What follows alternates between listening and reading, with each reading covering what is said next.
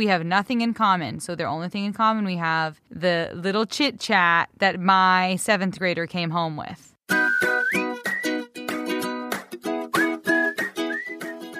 Hello, welcome to Hi, Mom, Let's Talk. This is our mom and daughter podcast. I'm Ingrid, I'm the daughter. I live in New York. And I'm Vicky, the mom. I live in Los Angeles. We're figuring out life from opposite coasts. Doing our best to cultivate a raw and transparent relationship that is also generous and safe. So, Mom, let's talk.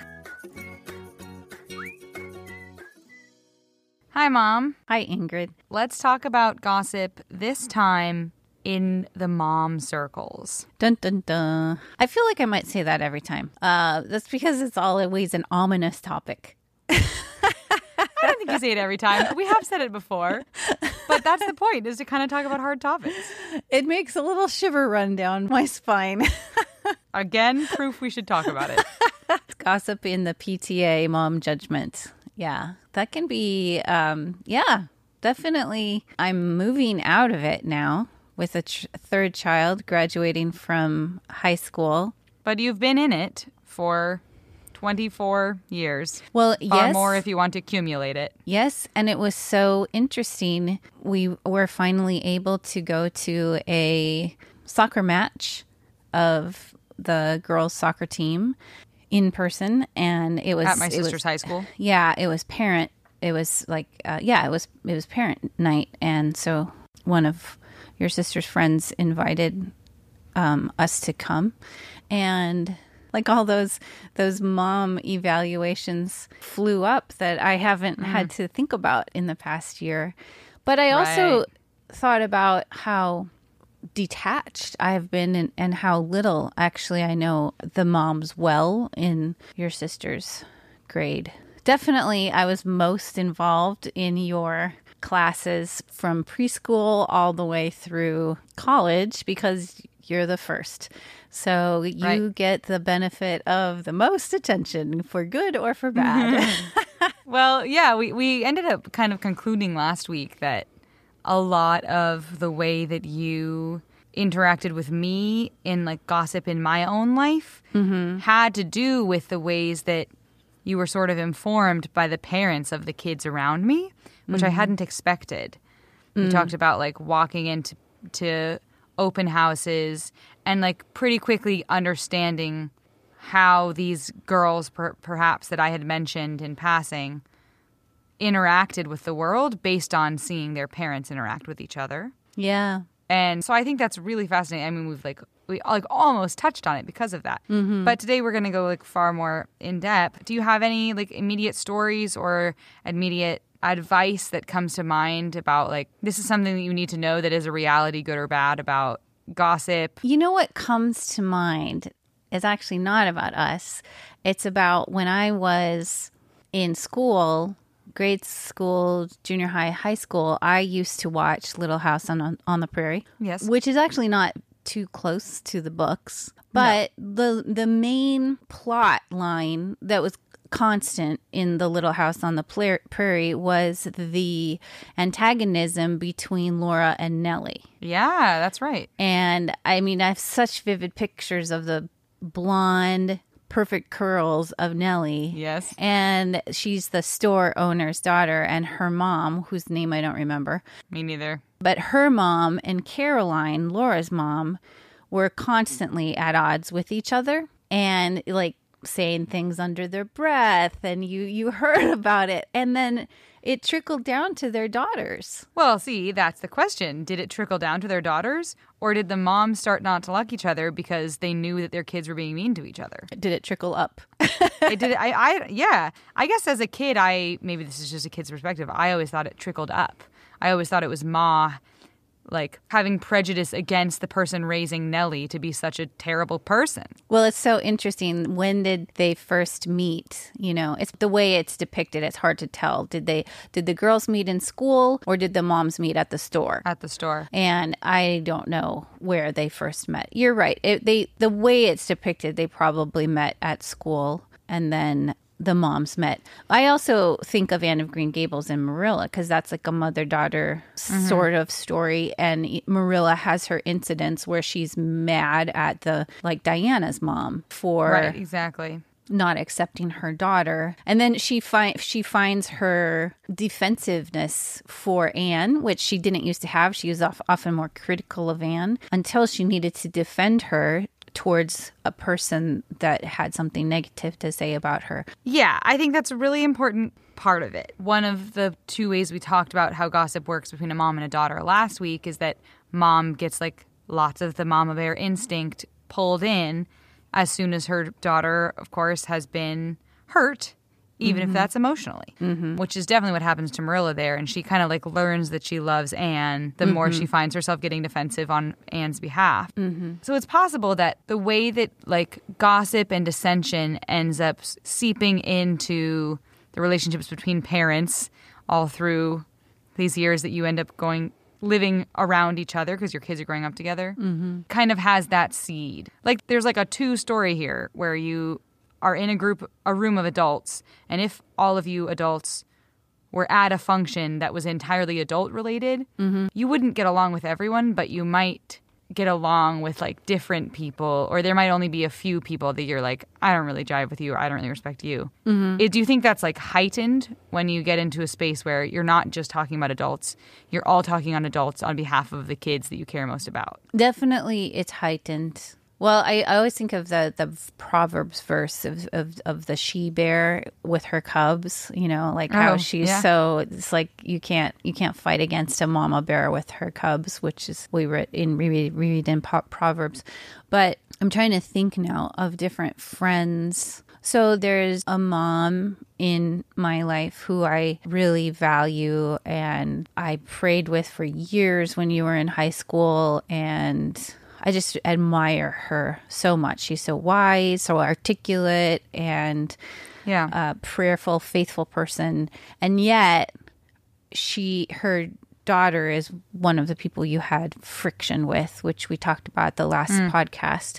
And so that was interesting for me to kind of assimilate. I didn't know her when you were little and had a difficult time with her. But it would have been hard for me to to understand. It would have been hard for me to say, oh, this this child is being unkind to my daughter and maybe gossipy, and, and yet I like this mom so much. But I think it was easier for me to see, like, if you had difficulty with people, it was easier for me to have a bias against the moms when I would come into their midst. I would have that quick filter. And so I had to work. I had to work to get to know the moms. And and it's at the open house nights when everybody comes and you hear the teacher speak about the school and you see how people interact with each other and who's social and who's kind of standing off to the side and who looks like the gatherer, who is a bunch of people around them, all those kinds of things. I'm quickly making... categorizing and filtering and into my mind. And then it's interesting, you know, when you're in elementary school, sometimes we go on field trips together and, and then you get to know the moms in a new way. And hearing what they talk about, hearing, you know, whether they're negative or they talk about other students or not is interesting. But I will say I was definitely susceptible to the gossip if a mom would start to talk about another mom or another child. It's so easy to get swept away with that because everybody has their evaluations and their assessments or judgments about other people, and it is so easy to get swept into that, which is def- definitely not very helpful. But it's real. I mean, that's true for everyone. I think one of like the truest pillars about gossip is that it, it is effective in bringing people together. It's just that it's effective in bringing a small group of people together against someone else. Yeah. So it's not sustainable and it's not very kind, but like it is in the moment, like it's powerful in doing that. You know what? It, it makes me wonder about like what is it in, in our personalities, in our D N A that makes us enjoy having a con- common enemy? What is it that's unifying about having a common enemy? It seems to be the way people act, but we are, it's, if we can have an out external enemy, it's much easier to unify and overlook our little differences if we find an enemy that's bigger. I, there must be some psychology about that that I don't know about yet.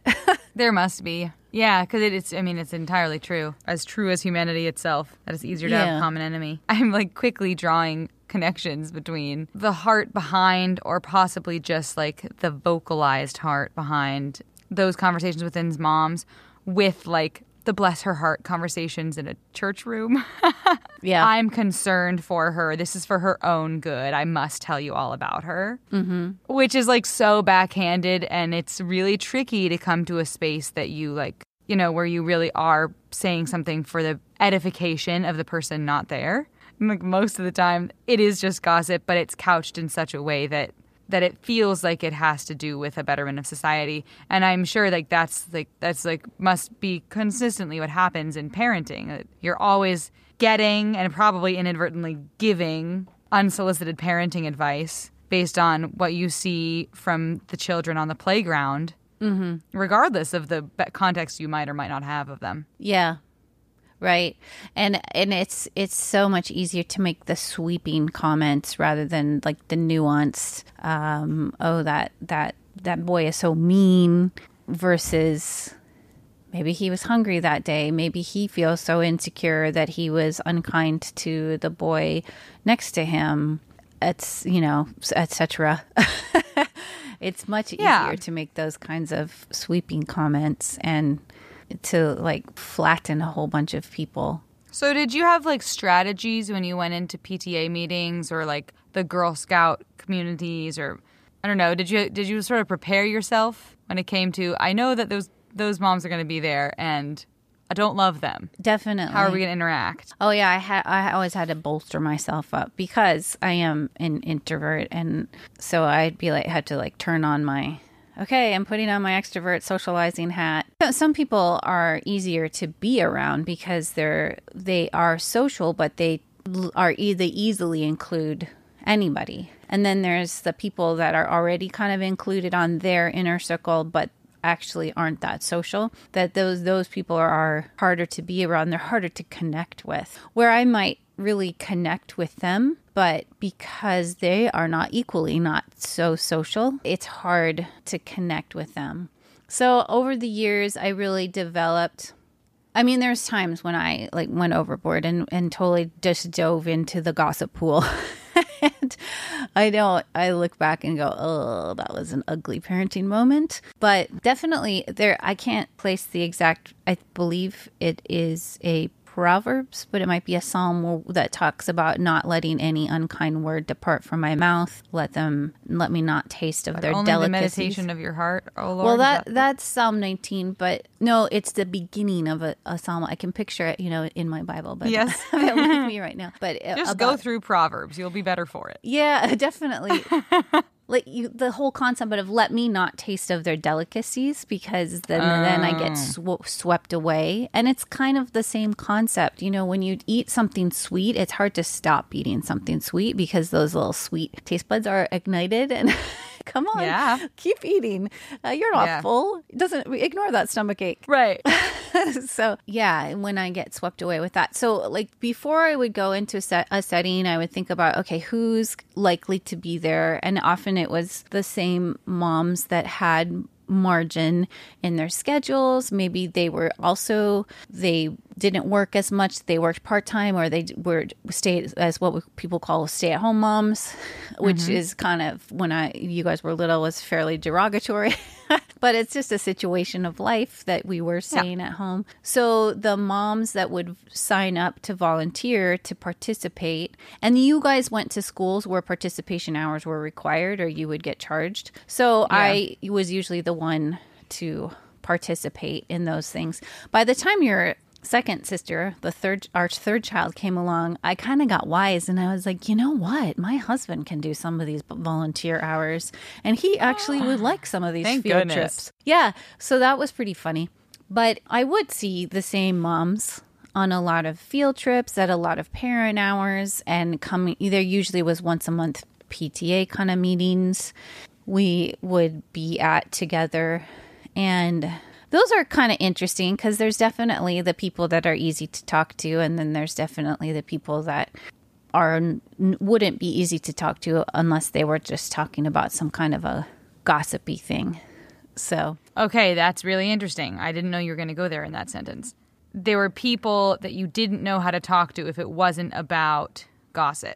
Like, we have nothing in common, so the only thing in common we have, that person, the little chit chat that my seventh grader came home with. Yeah, yeah, mm. yeah. What are they doing? Oh, you guys are getting ready for the eighth grade dance, or who's going, you know, with like who? who uh, definitely, or um, who's making the cheerleader squad, or yeah. things like that. So yeah. It's it's it, it is easier to, I mean, yeah, everybody's trying to find common ground to talk about. And definitely when you're at a school setting, it's easier to talk about your kids. Which, and that's the thing is, like, that can't be, like, off limits. Like, that's is mm-hmm. the point. Right, right, right. But, but like, where is that line? And I, if you were to go back and, like, be very conscientious about not gossiping, mm-hmm. is there a way to have talked to those moms? Or would you have tried to just avoid them entirely? The, the path of least resistance definitely would be avoiding. But no, I did try to find things to talk about, and I did make concerted efforts to talk about positive things. You know, yeah. you know, kind of like, when I was growing up, I heard, you know, we never in conversation talk about the politics or mm. religion. Just stick to the to the weather, you know, weather and your health. Well, it's interesting. Even health can you can talk about your personal health, but you have to be yeah, yeah, yeah. careful about that too. Actually, that's true. So I was mostly quoting My Fair Lady, but yes, yeah, the um, definitely you can always talk about the weather. So there would be some common things that I would talk about, or I, I would really actively think of what is something positive I could say here. It was yeah. interesting when I worked as a teacher's aide in the elementary school, and I got to know the parents a little bit from the teacher's perspective. yeah. And um, I got to know the teachers in their work setting and hear how the other aides, what the other aides thought about working about them. What's hard at first, you know, it's so easy to like slip into the criticism. And we had one teacher's aide that would get so frustrated at the other teachers that would le- who would leave the, the teacher workroom messy. Yeah. Because she mm. was really organized, and she's the one that organized it. And then teachers yeah. would blunt, bluster in there and leave yeah. it messy. And then she would have nothing positive to say about them. Mm-hmm.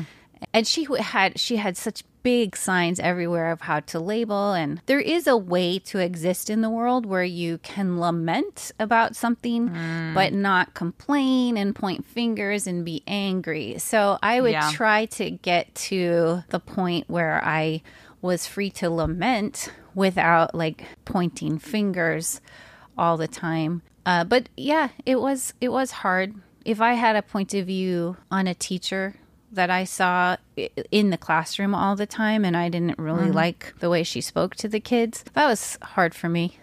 And it was hard for me not to keep my mouth shut about that and keep talking about that kind of thing. Right. Well, yeah, it's less benign than a lot of things that you might be annoyed by. Like, it makes sense to have a deep opinion about the way that a teacher is raising this generation of kids. Yeah.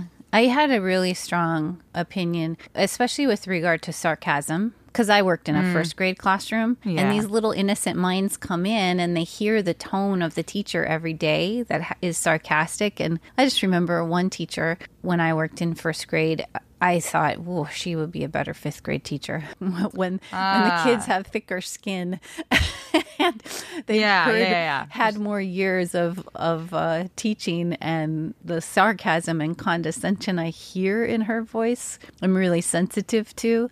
And so she was a nice, friendly person outside the classroom, but I had a lot of difficulty with the way she taught the first grade. So that's not like so much gossip. I I had to be careful, you know, who well, I that's said the thing. What to. It's like that is like a really that's a really valid feeling mm-hmm. and like opinion, But the question of how is it, how do you externalize it in the world, I think it's really poignant when you said about the difference between lamenting and complaining. And mm. lament is important and necessary, but does have to be done in a safe space, in a trusted environment, mm-hmm. versus the complaining. Yeah. Did you ever have, or did one of one of us as as kids ever have a friend who you whose mom you didn't like, or you're like, ugh, now they're best friends, I gotta see this person all the time? Yeah.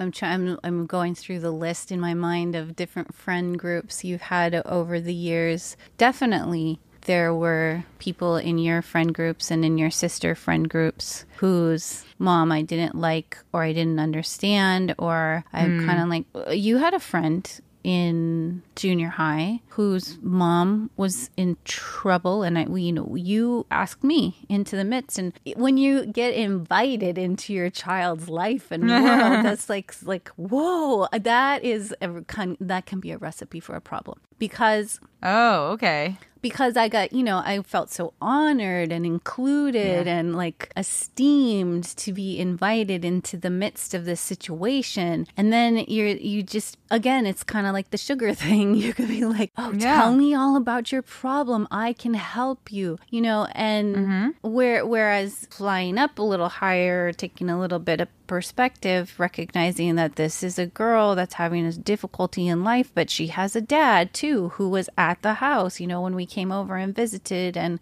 I don't know what the full story is with her mom. We heard one story, but there might have been another story.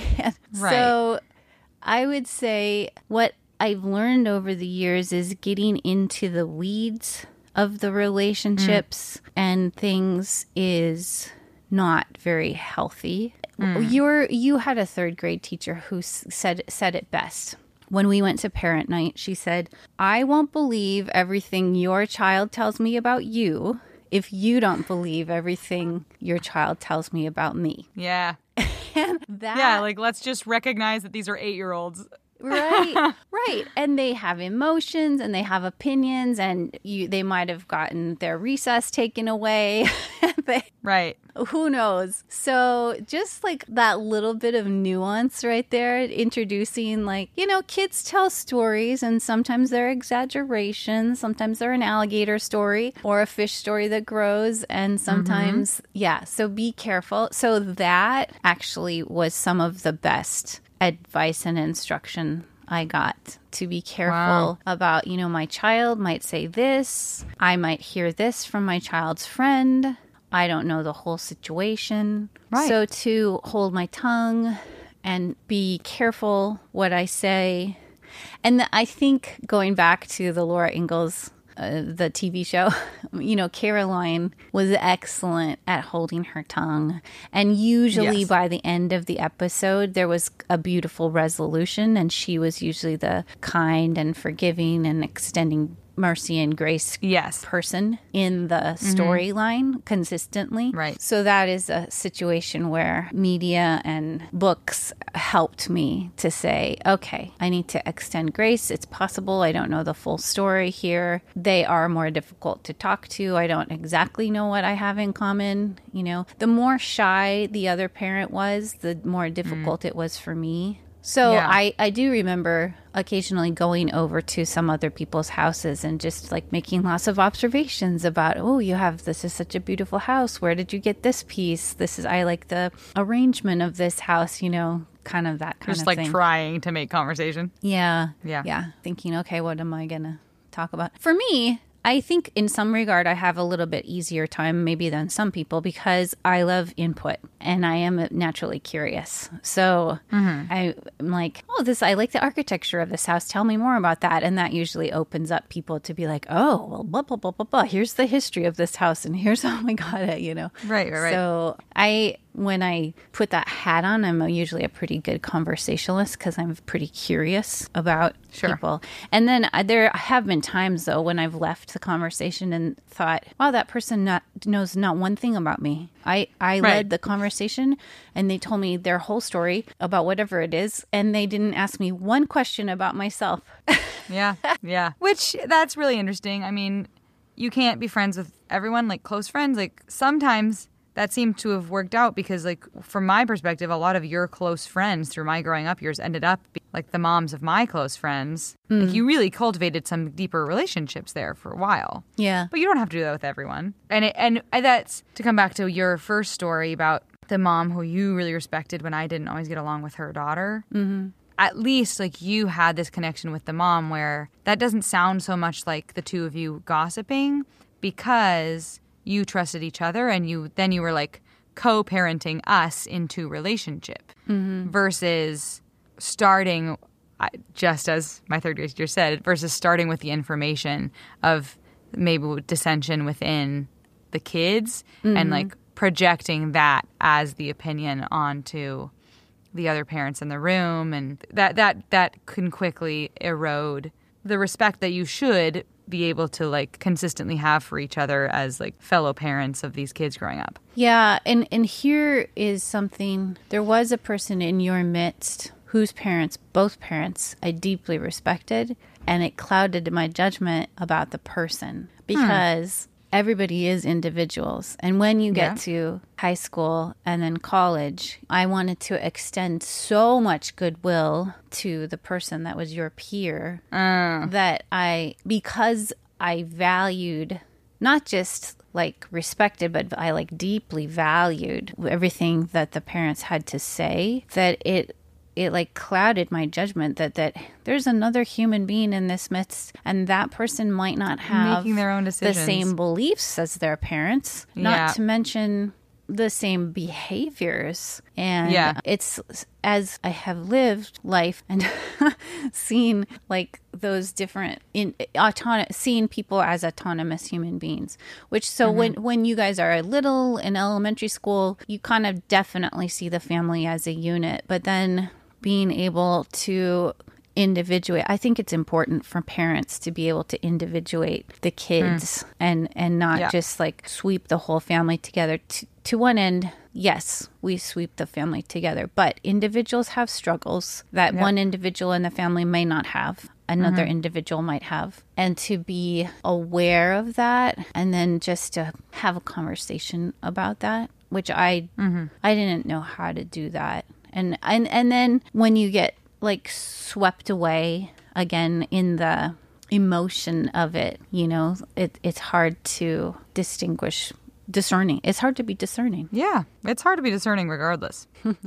Consistently. Well, this is that's this has all been really interesting. Mom, I, I like these takeaways that you shouldn't always take everything your child says to heart mm-hmm. and that there can be a lot of good intentions behind wanting to be involved in your child's life when they invite you in. Mm-hmm. But to keep your keep the hat on as the discerning adult, even even as you jump into that those like deeper stories and that yeah. your kid gets whipped up, whipped up in. Yeah, I definitely you because I would be extending you more respect and, and autonomy mm. to say when if I was too intermingled in your life and your situation, then I would think I understood it and I wouldn't ask you about it. Yeah, because I would think, oh, I understand all the ingredients. Where you're like, if you were making a recipe, I would think, okay, yeah. there's eggs and flour that went into that. Where you would be like, oh, but Mom, I separated the eggs and I whipped these these up, so I had right. stiff peaks, you know. And so stop being Just curious like, and stop really hearing from you because I think I understand it so well.